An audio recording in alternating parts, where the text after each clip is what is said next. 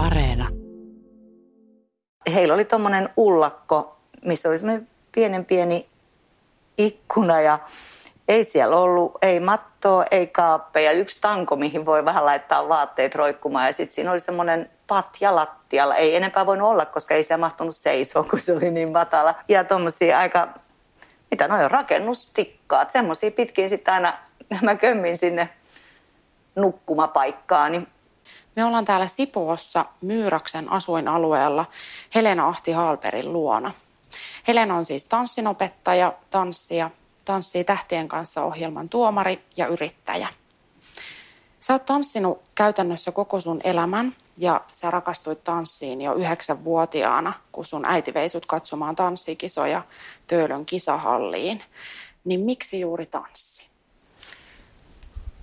No mä olin voimistellut aikaisemmin tai silloinkin voimistelin ja sitten jotenkin kun mä näin tanssikilpailut, niin se semmoinen yhdessä tekeminen ja kaikki se glamuuri, ne höyhenet ja strassit ja paljetit, musiikki, tunnelma siellä kilpailupaikalla. Kaikki se niin kuin kolahti muhun tosi voimakkaasti ja mä koin, että, että sen sijaan, että mä jatkaisin sitä ö, rytmistä kilpavoimistelua, missä mä olin osa tiimiä, niin mun mielestä se, se puhutteli hirveästi se pienempi tiimi, missä mun vaikutus ja mun oma panos tulee olemaan huomattavasti enemmän ja tärkeämmässä arvossa.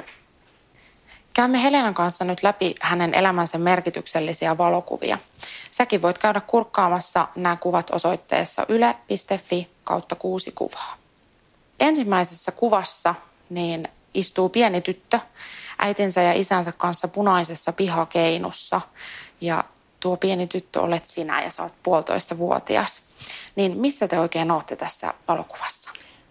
Me vietettiin kesät äh, isoäidin ja isoisän luona Viitreskissä. Heillä oli semmoinen kesämökki siellä, pieni ja vaatimaton. Vedet haettiin ulkoota ja sähköjä ei ollut.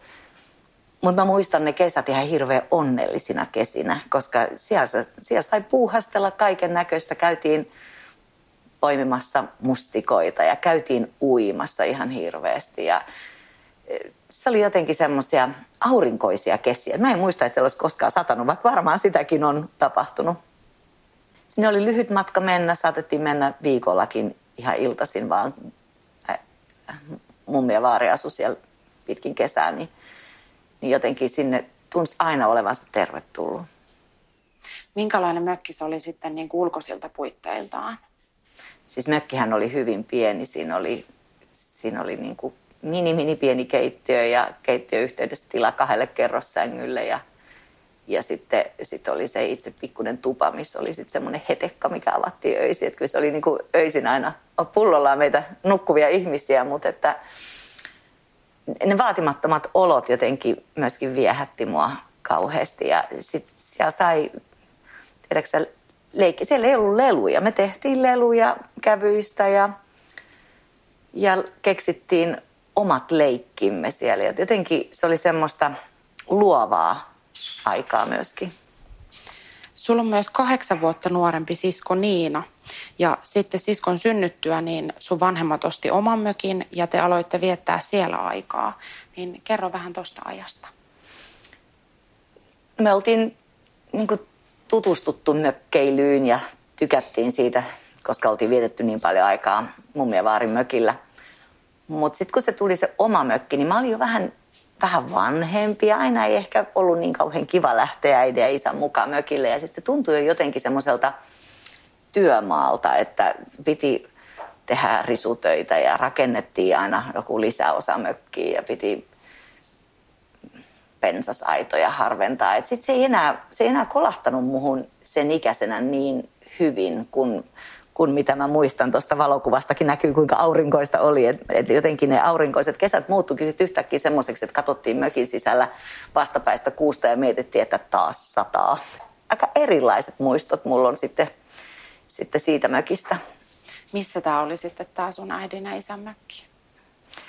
Se oli Somerolla, mutta toki sinnekin pääsi nopeasti ja, ja ei se ollut niin kuin paha ajomatka sieltäkin oli löyty järvi aika läheltä ja sinne mä sitten aina pyöräilin sinne järvelle. Mutta jollain tavalla, kun oli tottunut Viitreskissä siihen, että tunsi sen pikkukylän kaikki, kaikki muutkin lapset ja yhdessä käytiin uimassa, niin oli se hirveän erilaista sitten pyöräillä yksin sinne, sinne lammelle uimaan. Ja mä saatoin olla siellä koko päivän eväiden kanssa ja yksi ainutkaan ihminen ei tullut sinne käymään siinä aikana. Et se oli mm. tosi rauhallista aluetta.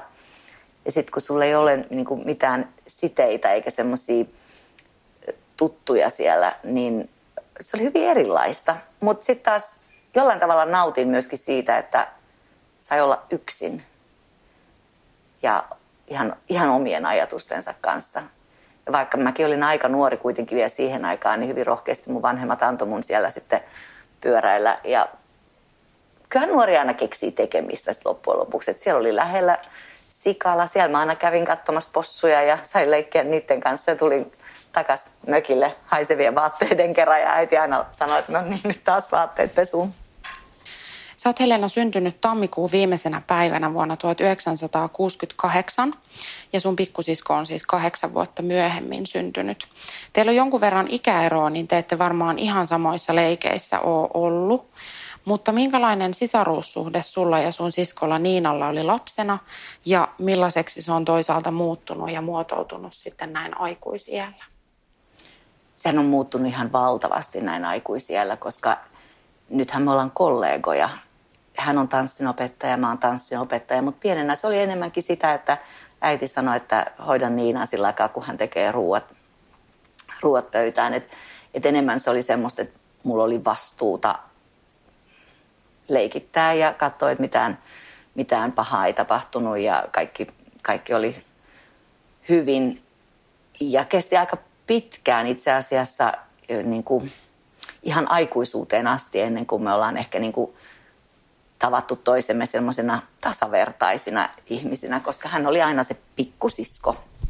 Ja tota, tällä hetkellä itse asiassa mulla on välillä semmoinen olo, että mulla on iso sisko, koska Aha. hän on hirveän fiksu hoitaa kaikki, kaikki kirjanpidollisia asioita ja, ja hän on äärettömän pätevä tanssinopettaja ja, ja tutkinut paljon tanssin opettamista ja voidaan niin kuin vaihtaa ajatuksia ja, ja semmoista ammattitaitoa, niin se on mun mielestä ihana, että me, me pystytään nyt jakamaan tietoa ja taitoa siitä, mitä meidän ura on ja miten me voidaan kehittää sitä.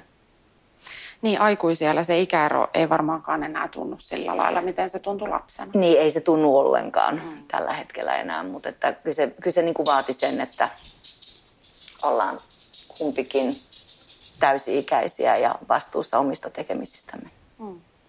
Sieltä tuli sun toinen koirakin no, vähän siellä, kuuntelemaan. Kyllä, raps, raps, raps vaan käy lattialla, kun, kun täytyy aina välillä vaihtaa paikkaa.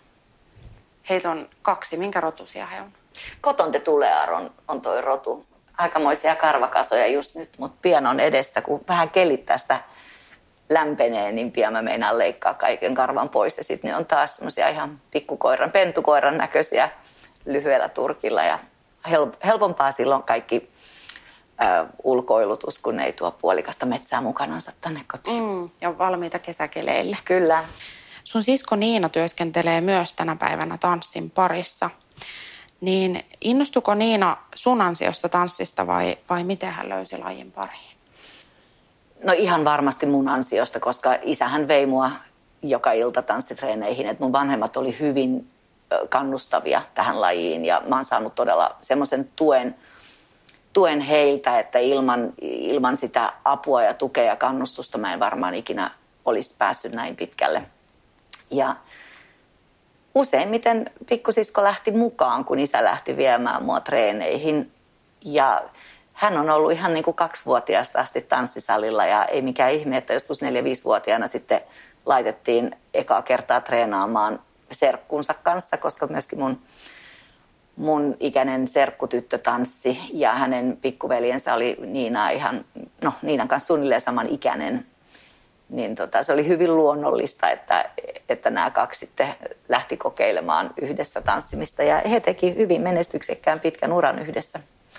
Mikko Ahti ollaan nyt nähty Tanssitähtien kanssa ohjelmassa. Mm. Hän oli mun pikkusiskon tanssipari. Okei. Okay. Sä synnyit Kalliossa ja olit puolivuotias, kun te muutitte teidän perheen kanssa Veräjänmäkeen. Ja sitten taas kuusivuotiaana niin muutit perhees kanssa Helsingin Oulun kylään, missä sä oot kasvanut täysi-ikäiseksi. Ja koet vahvasti olevasi Oulun kylän kasvatti. Millainen paikka se Oulun kylä oli kasvaa? Oulun kylä oli siihen aikaan hyvin pieni ja vihreä. Nyt kun sinne ajaa, niin tuskin tunnistaa enää niitä samoja paikkoja, koska se on niin paljon rakennettu. Mutta se oli turvallista kasvaa ja siellä oli semmoinen yhteisöllisyyden tunne, mitä, mitä harvoin löytää enää Helsingin alueelta. Ja kaikki oli lähellä. Ja siellä oli kuitenkin niin paljon palveluja, että mitään ei tarvinnut lähteä kauemmas hakemaan. Ainoastaan mitä mä lähdin kauemmas hakemaan oli tanssitunnit, että sitä ei löytynyt, löytynyt sieltä. Mutta että kyllä mä, mä nautin siitä, että kävellen pääsi tai fillarilla pääsi joka puolelle ja, ja sitten se jotenkin se elämä siellä. Meillä oli, oli ogelilainen lehti ja sitten valittiin aina vuoden ogelilainen, mutta valittiin kerran tanssisaavutusten vuoksi mm. äh, vuoden ogelilaiseksi. Ja se oli jotenkin se semmoinen, semmoinen pieni ylpeys siitä omasta asuinalueesta, eli hyvin vahvasti siellä mun mielestä. Puhutaan hetki sun vanhemmista, jotka on myöskin tuossa ensimmäisessä kuvassa sun kanssa. Sun ja sun edesmenneen isän suhde oli hyvin lämmin ja läheinen ja sun isä kuoli suhteellisen nuorena, 49-vuotiaana. Ja se järkytti sua niin, että meinasit saada ihan keskenmenon odottaessasi kuopustasi Eemiliä. Niin miten sä kuvailisit sun isän ja sun välistä dynamiikkaa ja sitä suhdetta? No, isä oli se, joka kannusti mua siihen äh, luottamaan itseeni. Hän oli sitä mieltä, että mä pystyn mihin vaan. Ja musta oli ihana saada semmoiset eväät, että, että kyllä sä pystyt, jos sä vaan yrität. Mutta kaikki on kiinni siitä, että miten paljon sä itse yrität. Ja mulla onkin ehkä elämän motoksi tullut semmoinen, että kaikki on mahdollista. Jotkut asiat kestää vaan vähän kauemmin saavuttaa. Ja se on kyllä ehdottomasti isän perua koskaan, koskaan ei ollut semmoista tytöttelyä, että jos piti vaihtaa auton renkaat, niin aina mä joudun vaihtaa yhden renkaista, koska kyllähän tytönkin pitää osata. Mm. Että jollain tavalla eh, semmoista niin kuin, ne rooliajattelu oli niin kuin täysin pois, vaan että tyttönä mä pystyn ihan mihin tahansa, kuka tahansa poika pystyy ja, ja ei ole niin semmoisia mitään raja-aitoja olemassa ja ehkä se onkin auttanut mua niin kuin elämänvalinnoissa, että uskaltaa heittäytyä asioihin hirveän rohkeasti. Miten sitten, millainen suhde sulla on sun äitiin ja muuttuko se jotenkin sitten sen jälkeen, kun sun isä kuoli?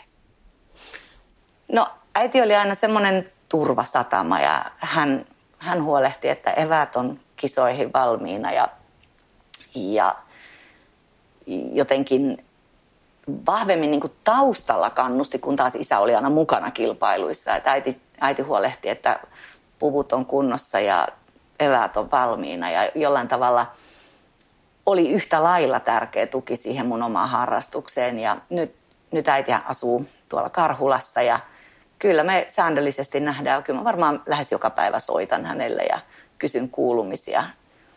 Musta on ihanaa, että äiti ei ole koskaan aikuisiellä arvostellut mun tekemisiä tai, tai edes lähtenyt neuvomaan, vaan mä oon saanut tehdä ne omat ratkaisut ja sen jälkeen myöskin sit kantaa vastuun tietenkin siitä, että onko ne ratkaisut ollut hyviä tai huonoja.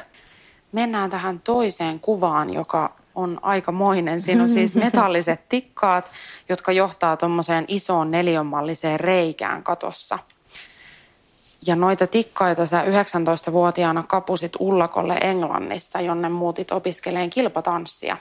Ja ensimmäistä kertaa omillesi heti ylioppilaskirjoitusten jälkeen. Niin kerro nyt vähän, että miten ihmeessä sä päädyit tuollaiseen asumukseen. tota, meitähän Lontoossa asu iso, iso joukko mm. tanssijoita ympäri Eurooppaa, koska se oli siihen aikaan tanssin mekka ja sinne piti mennä, jos halusi saada oppia ja jos halusi luoda kansainvälistä uraa.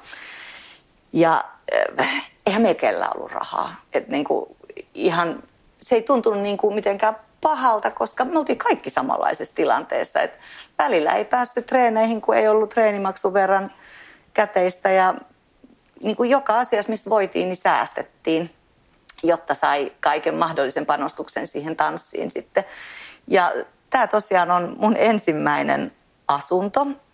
Asuin tämmöisen australialais-sisarusperheen luona ja ja oltiin tutustuttu heihin kilpailumatkoilla, mitä tehtiin paljon Euroopassa siihen aikaan. Ja, ja tota, heillä oli tuommoinen ullakko, missä oli semmoinen pienen pieni ikkuna ja ei siellä ollut, ei mattoa, ei kaappeja, yksi tanko, mihin voi vähän laittaa vaatteet roikkumaan ja sitten siinä oli semmoinen patja lattialla. Ei enempää voinut olla, koska ei siellä mahtunut seisoa, kun se oli niin matala. Ja tuommoisia aika, no, mitä noin on, rakennustikkaat, semmoisia pitkin sitten aina mä kömmin sinne nukkumapaikkaani. Ja olihan, mä en edes niin kuin ajatellut, että tässä on jotain vikaa tai että tämä ei ole niin kuin tarpeeksi hyvä, mutta mä muistan elävästi sen, kun äiti tuli sitten katsoa mua, kun mä olin ehkä ollut siellä joku kolme-neljä kuukautta, niin äiti tuli käymään Lontoossa. Niin äitihän rupesi itkeä ja sanoi, että mit, oh. mitä sä teet tämmöisessä paikassa, että niin kuin, eh, miten sä voit jättää sun mukavan kodin ja niin kuin asua tuommoisessa reijässä katossa. Mm. niin kuin, eihän tämä ole asumisen arvoista edes. Ja mä sanoin, että on, koska mä, mä elän nyt sitä mun unelmaa ja mä teen just sitä, mitä varten mä oon pitkään säästänyt rahaa ja mistä mä oon koko viimeiset kolme neljä vuotta mä oon vaan unelmoinut, että mä pääsen tänne. Ja se unelma mulla oli niin vahva, että se ohitti kaiken sen epämukavuuden, missä niin kuin siellä joutui olemaan. Ja ensimmäinen kesä, kun me asuttiin Lontoossa, niin tota, tämä australialaispariskunta oli, ei pariskunta, kun sisaruspari oli käymässä kotonansa kolme kuukautta, niin me luvattiin hoitaa heidän työt. Ja heidän työt oli pestä autoja. Me kuljettiin toimistolta toimistolle ja kysyttiin, että tarviiko joku auton sisä- tai ulkopesu. Ja siellä me sitten pestiin autoja ja tanssittiin. Mm. Nukuttiin tuommoisessa pienessä ullakkotilassa. Ei edes voi kutsua huoneeksi. Mm. No miksi sitten juuri Englanti? Sä tuossa sanoit, että se on tanssin mekka, mutta tarjosko se jotain erilaisia mahdollisuuksia sitten, mitä taas täällä Suomessa ei ollut? Englannissa oli kaikki parhaat opettajat. Siellä oli paljon opettajia ja sen lisäksi siellä oli isoimmat tanssikilpailut. Eli British Open Blackpoolissa aina toukokuussa ja sitten oli International Championships Royal Albert Hallissa Lontoossa – lokakuussa ja sitten United Kingdom Championships sitten Bournemouthissa aina tammikuussa. Ja näiden kolmen kilpailun ympärille sitten sijoittui hirveästi semmoisia pienempiä kilpailuja, mitkä oli ikään kuin harjoituskilpailuja näihin kolmeen isoon. Sen lisäksi yksi tapa meillä selvitä, niin yksi tapa saada jonkunnäköistä, ei nyt toimeentuloa, mutta aina ilmaiset ruuat oli käydä tämmöisissä kilpailumatkoissa, kun Lontoosta, kun siellä kaiken maailman tanssijat asu, niin eh, sieltä sitten aina kasattiin joukkio, joka lähti jonnekin päin Eurooppaan, niin meillä oli ilmaiset lennot ja meillä oli ilmaiset ruuat ja sitten saatiin vielä kilpailusta palkinnoksi jotain. jotain niin tota, me sitten käytiin, päästiin hirveästi tämmöisiin, tämmöisille matkoille, koska Suomesta ei meitä olisi kukaan sinne kutsunut. Täältä on pidempi matka lentää kalliimpaa, mutta että Lontoosta semmoinenkin mahdollisuus niin kuin aukeni helposti ja mehän oltiin melkein joka viikko, viikonloppu sitten jossain päin Eurooppaa kisaamassa. Se oli hirveän hyvää harjoitusta ja ilmasta. Mm, kyllä. 19-vuotias on aika nuori vielä, niin miten sä Helena uskalsit muuttaa yksin Englantiin? En mä ajatellut, että mä olin nuori. Mä olin täysikäinen. Ja mä olin käynyt mun koulun loppuun. Itse asiassa mä hyvin vakavasti harkitsin lukion ensimmäisen luokan jälkeen, kun mä olin 17-vuotias, niin Lontooseen muuttamista, koska sen hetkinen kymppitanssin maailmanmestari kysyi mua pariksi. Ja siitä käytiin sitten pitkää vääntöä mun vanhempien kanssa, että voisinko mä lähteä ja, ja niin kuin jättää koulun kesken ja vaan keskittyä tanssiin. Ja siinä vaiheessa mun vanhemmat kyllä laittoi vastaan, että, että mä en ollut täysikäinen ja he halusivat, että mä käyn lukion loppuun. Ja siinä mun niin kuin piti kunnioittaa mun vanhempia, että mä käyn lukion loppuun, mä hoidan sen kunnialla läpi ja sitten sen jälkeen mä tiesin, että sen jälkeen mä lähden. Ei sitä niin kuin tavallaan koskaan kyseenalaistettu, enkä mä osannut niin kuin nähdä, että siinä olisi jotain pelottavaa tai vaarallista. Ja, ja mä muistan niin hyvin edelleen, kun isä sanoi, että aina sulla on lentolippu takas kotiin. Mm. Et en koskaan mun vanhemmatkaan niin kuin jotenkin ajatellut, että, että siinä olisi jotain vaarallista tai eh, miksei uskaltaisi. Et kotiin voi aina tulla. Niin se oli mun mielestä semmoinen taustalla oleva turva mulle itselle ajatuksena, että, että jos ei tämä täällä onnistu, niin mulla on aina paikka, minne, minne mä voin palata nuolle haavoja sit, jos, jos käy näin. Mm. No toisaalta itsenäistyminen on kuitenkin semmoista vähän tunnemyrskyä välillä, niin oliko sulla jotain kipukohtia siellä Englannissa olon aikana tai semmoisia tunnemyrskyjä ja miten sä niistä selvisit? No sehän oli niin kuin kiitotie itsenäistymiseen, koska yhtäkkiä se äidin ja isän turva oli kaukana. Et kyllähän mä välillä jouduin soittaa kotiin ja itkeä, että nyt on jääkaapista ruuat loppu ja ei ole ihan niin helppoa. Niin silloin isä vaan aina sanoi, että no, mutta jääkaapissa palaa valo kuitenkin. Mä sanoin, että kyllä se palaa joo, niin sitten hän vaan totesi, että kato, sulla on sähkölasku maksettu, kaikki hyvin. Mm. Että et jollain tavalla se semmoinen rauhoittava tuki sieltä oli niin vahva, että ymmärsi, että tämä nyt on vaan pieni hikka tässä, että tänään on vähän heikompi päivä ja huomenna taas vahvempana uuteen päivään.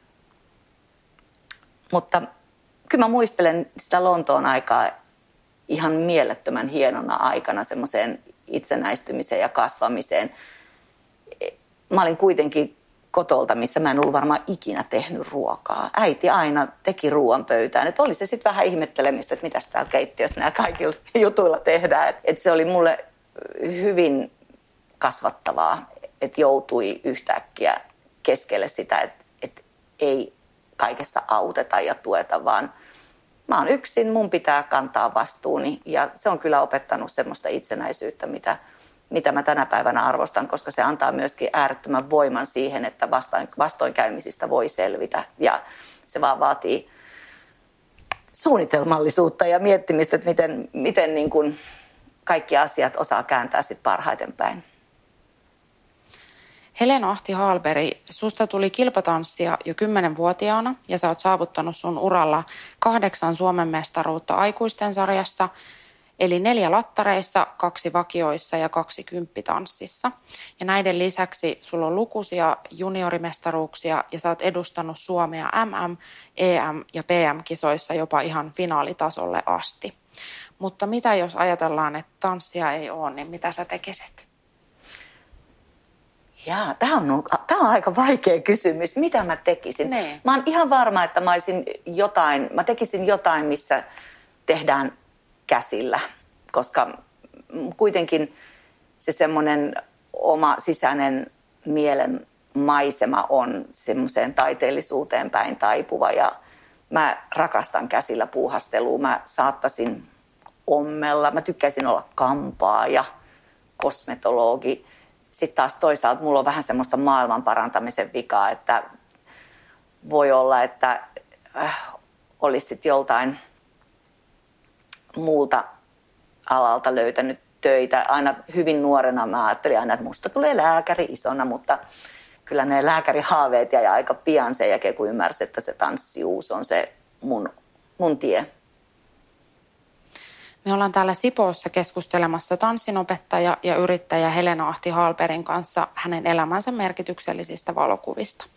Sä voit käydä tutustumassa näihin kuviin tämän jakson kohdalta osoitteessa yle.fi kautta kuusi kuvaa. Ensi kohtaamisella eräs mies hämmensi sua valtavasti ja tämä mies on sun aviomiehesi Erik Halberi. Ja tässä kolmannessa kuvassa te olette teidän hääautossanne vuonna 1993 ja vähän niin kuin hamuatte toistenne huulia. Mm-hmm. Mutta ennen kuin mennään tuohon sun elämän merkittävimpään päivään, eli sun häihin, niin kerro tuosta ensikohtaamisesta Eerikin kanssa ja miten hän sua niin hämmensi. Me, mä olin viettämässä kavereiden kanssa uutta vuotta legendaarisella kaivohuoneella – ja itse asiassa hänellä oli täysin samanlaiset suunnitelmat viettää uusuos kaveriporukalla kaivohuoneella. Ja hän itse asiassa mun serkkutyttö niin jollain tavalla tunsi Eerikin kaveriporukasta yhden pojan ja, ja sitten siinä Erik sanoi mulle moi. Mä en ole koskaan häkeltynyt niin paljon. Se oli, se oli jotenkin kummallinen tilanne ja mä häkellyn niin paljon, että mun vastaus oli heti hyvin negatiivinen ja, ja mä sanoin, että, että mitä sä mua moikkailet, kun sä et edes tunne mua. Ja se oli jotenkin aika semmoinen, äh, no ei ehkä ihan semmoinen paras iskurepliikki siinä vaiheessa. Ja sitten ilta, ilta jatkui ja me esiteltiin toisillemme, mutta mut mun hämmennys myöskin jatkui, kun hän esitteli itsensä Eerikiksi, niin mä totesin siihen, että mä oon just lopettanut 12 vuotta tanssimista Eerikin kanssa. Et nyt mä, mä varmaan oon saanut Eerikeistä tarpeeksi ja, ja taas lähdin. Ja kyllä me sitten niinku useamman kerran sen illan aikana törmättiin ja loppujen lopuksi päädyttiin tanssimaan vuodenvaihteessa, kun kello tai vuosi kun vaihtui, niin siellä oli sitten valssi soi, niin me itse asiassa päädyttiin tanssimaan tämä valssi yhdessä. Ja tota, mä laitoin semmoisen pienen pienen paperiin, kirjoitin mun puhelinnumero ja rullasin sen ja laitoin sen hänen povitaskuun ja sanoin, että soittele jossain vaiheessa. Ja hän ei tajunnut ikinä, että mä laitoin sen puhelinnumeron sinne povitaskuun ja sitten mä lähdin Englantiin ja ihmettelen, kun ei tuu puhelua. se oli musta hyvin hämmentävää. Mä oon niin tavannut tämmöisen miehen, joka jotenkin vei saman tien jalat alta ja, ja ei tuu puhelua. Ja mä sitten kerroin mun serkkutytölle, että nyt, nyt sun, sun on hirveän tärkeä homma mennä sinne kaivohuoneelle joka viikonloppu ja etsiä se mies käsi ja sanoa, että se pitää soittaa mulle ihan oikeasti. Mm. Ja hän sitten teki työtä käskettyä ja löysi, löysi Eerikin kaivohuoneelta ja edelleenkään ei mulle tullut puhelua ja maaliskuussa, kun mä tulin tänne Suomeen kilpailuihin, niin heti kilpailujen jälkeen oli tietysti pakko mennä sinne kaivohuoneelle, että jos vaikka löytyisi se sama mies edelleen ja siellähän hän oli. Mm. Ja kyllä me aika lailla siitä asti ollaan oltu hyvin erottamattomat, että et jos sanotaan näin, että voi salama rakastua tai voi olla rakkautta ensisilmäyksellä, niin kyllä se niin kuin mitä isommassa määrin oli sitä. Ja ensi uutena vuotena meillä on 30 yhteistä vuotta takana. Se on pitkä aika. Niin on. Ja se on ollut hieno aika. Mennään sitten tuohon hääpäivään ja kolmannen kuvan tunnelmiin. Häät on ollut sun elämän isoin virstanpylväs ja sä sanot, että tätä elämää ei olisi ilman tuota hetkeä. Niin kerro vähän tuosta onnellisesta päivästä ja mitä ajatuksia sun päässä tuona päivänä liikkuu. Mua tietysti jännitti kamalasti ja hermostutti, jännitti, mutta samaan aikaan oli semmoinen tosi onnellinen olo. meillä oli ihana, kaikkihan sanoo hääpäivästä aina, että oli ihana hääpäivä, mutta jotenkin se oli semmoinen onnellisuuden päivä. Meillä oli aika isot häät, meillä oli 180 vierasta, sukulaisia ja ystäviä. Ja semmoiset, miten mä sanoisin, hyvin kotikutoset häät, kaikki oli tehty itse – äh, sukulaiset auttoi hirveästi ruokien laittamisessa ja, ja ne puitteet ja kuinka hienoa oli, niin se ei ollut ollenkaan se tärkeä. Me haluttiin pitää hyvät juhlat meidän ystäville. Me ei esimerkiksi koskaan menty hääkuvaan. Meillä ei ole kuin muutama hassu kuva häistä, koska me ei haluttu, että me ollaan pari tuntia pois niin, että vieraat joutuu odottaa, vaan haluttiin niin jakaa vieraiden kanssa, että vierailla olisi vähintään yhtä ihanaa kuin meillä. Ja ja se oli kyllä suunnattoman onnistunut päivä ja, ja muistothan on tärkeimmät kuin mitkään kuvat. Te olette kuitenkin hyvin erilaisia Eerikin kanssa, niin miten se näkyy teidän arjessa ja parisuhteessa? No onneksi ollaan erilaisia. Niin. Olisi se ihan kauheata, jos meitä olisi kaksi samanlaista kuin minä. ei, ei, siitä ei tulisi kyllä yhtään mitään. Eerik on hyvin rauhallinen ja semmoinen tasottava voima mulle, että siinä vaiheessa, kun mä tuun kotiin – jostain tuohtuneena, niin kyllähän niin kuin hyvin nopeasti saa mulle asiat oikeaan perspektiiviin. Ja, ja sitten kun tapahtuu jotain oikeaa draamaa, niin mä pystyn niin kuin luottaa häneen sataprosenttisesti, että hän on, hän on tilanteissa, missä, missä monella voisi niin kuin, äh, tippua tavarat käsistä, niin hän on niissä tilanteissa niin suunnattoman luotettava ja, ja mä tiedän, että mä oon turvassa. Se musta on ihanaa, että mulla on tosi mulla on tosi turvallinen olo hänen kanssaan aina. Niin, te olette ollut pitkään yhdessä ja matkaan on varmasti mahtunut, jos jonkinlaista, varmaan myös jotain koetinkiviä teidän parisuhteelle, niin kerro jotakin niistä. totta kai pitkään parisuhteeseen mahtuu koitinkiviä ja, ja sitten ihan niin kuin tämmöistä myöskin iän mukanaan tuomaan draamaa. Että mä muistan, kun mä olin 29-vuotias, niin mulla oli siinä vaiheessa 30 kriisi. Ja se ei johtunut siitä, että, että olisi vielä niin paljon, mitä pitäisi tehdä, vaan sen ikäisenä mulla oli iso omakotitalo, mulla oli kaksi lasta, mä olin naimisissa, mulla oli ura. Mä niin ajattelin, että onko tämä niin tässä? Että mä oon niin tavallaan elänyt koko mun elämän jo. Ja sitten tämä vaan niin jatkuu tämmöisenä, että mitään uutta ei ole enää tulossa. Niin ne oli niin semmoisia aika isoja kipupisteitä mulle, minkä läpi onneksi sit on itse pystynyt niin työstää, työstää ajatukset ja sitten äh, hassu näin jälkeenpäin ajatella, että sen ikäisenä kuvitteli, että elämä on tässä, kun nyt taas mä oon sitä mieltä, että jokainen päivä tuo mukanaan jotain mielenkiintoista ja, ja elämässä tapahtuu kauhean paljon asioita. Mutta jotenkin sitä ei siinä vaiheessa osannut nähdä. Ja tietenkin avioliittoon liittyy niitäkin hetkiä, jossa joutuu kyseenalaistaa sen, että, että niin kuin, haluanko mä ihan oikeasti elää tämän ihmisen kanssa. Mutta me ollaan kyllä hyvin rohkeasti myöskin sit käytetty ihan, ihan ammattiapua, että ollaan käyty avioliittoneuvonnassa ja, ja puhumassa asioista muutaman kerran ja sitten todettu, että täällähän me puhutaan ihan samoja asioita kuin kotona, mm. että ehkä me ei vaan tarvita tarvita sitä, että joku niitä kuuntelee.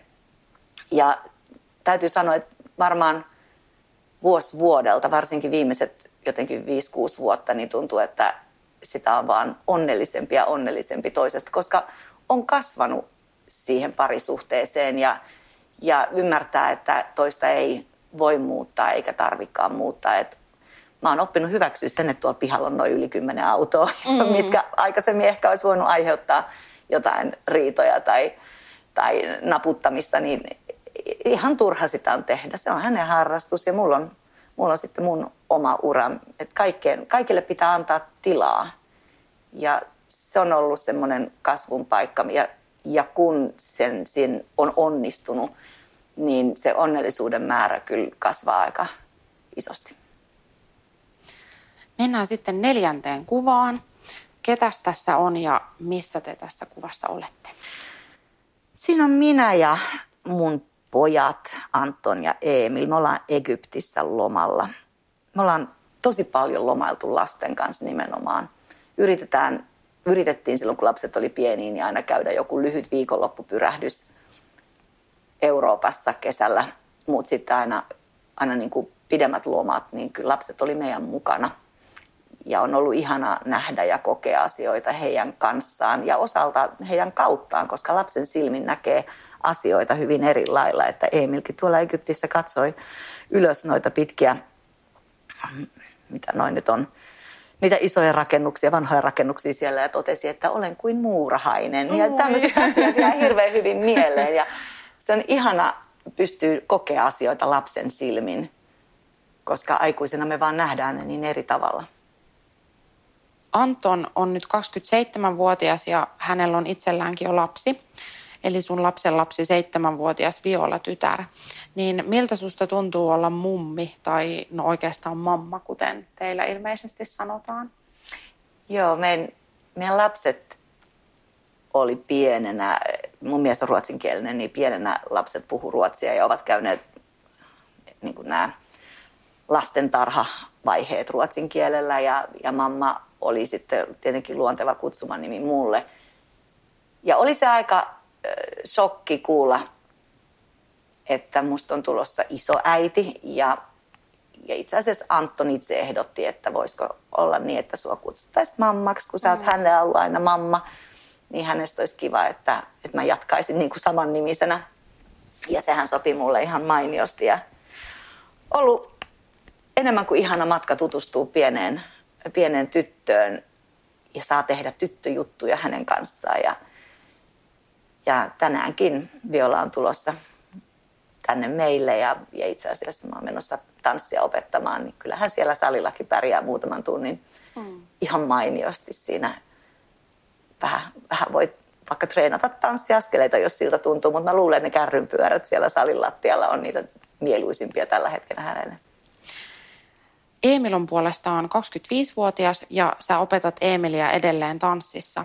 Niin miten se oman pojan opettaminen eroaa muiden tanssioppilaiden opettamisesta?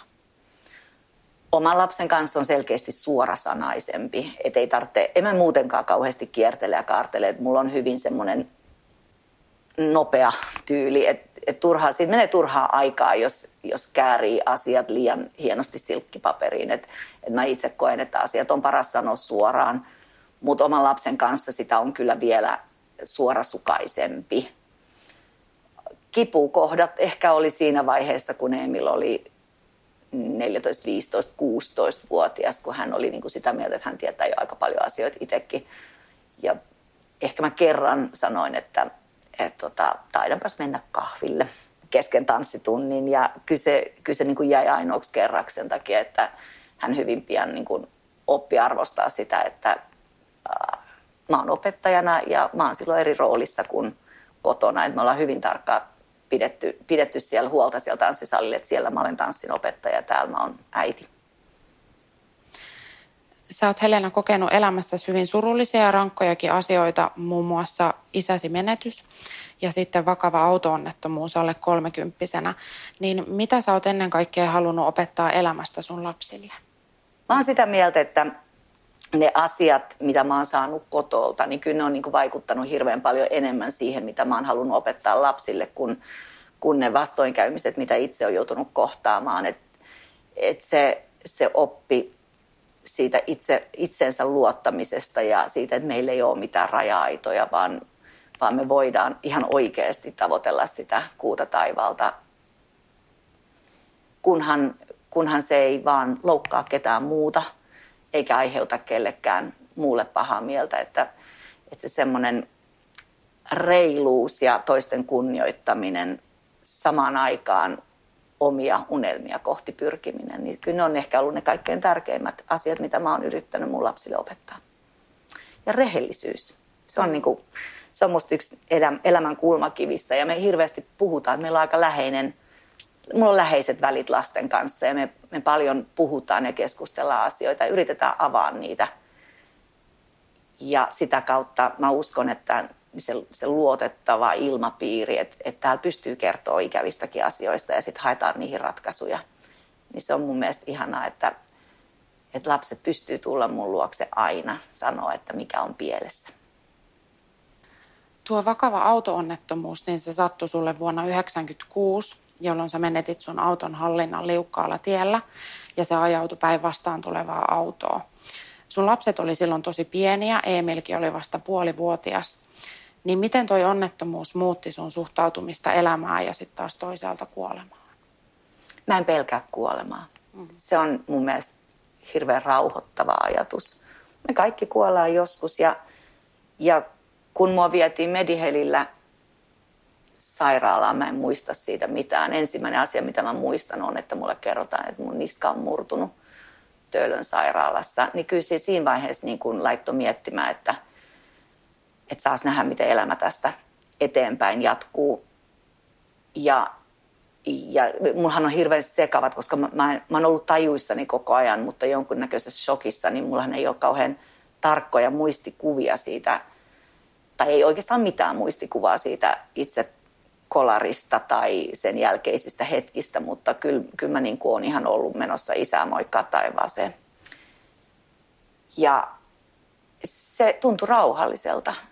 Siinä ei ollut mitään pelottavaa, niin sen takia se, se semmoinen rauha siitä kuoleman kohtaamisesta myöskin on, on jäänyt. Mutta sitten taas toisaalta se, että et, joka päivä pitää elää vähän niin kuin viimeistä päivää, koska me ei tiedetä, milloin täältä lähtö tulee ja se voi tulla hyvinkin yllättäen. Niin elämän pitää olla siinä kunnossa, että, että sä et jätä kellekään mitään ongelmia täällä jälkikäteen. Me katsellaan Helena Ahti Haalberin kanssa hänen elämänsä tärkeitä kuvia. Käy säkin kurkkaamassa nämä kuvat jakson kohdalta osoitteesta yle.fi kautta kuusi kuvaa. Sä oot menettänyt sun sydämen tanssin lisäksi myös puutarhan hoidolle – ja tämä viides kuva onkin teidän kasvimaaltanne aurinkoisena päivänä. Mitäs kaikkea tuossa kuvassa oikein näkyy?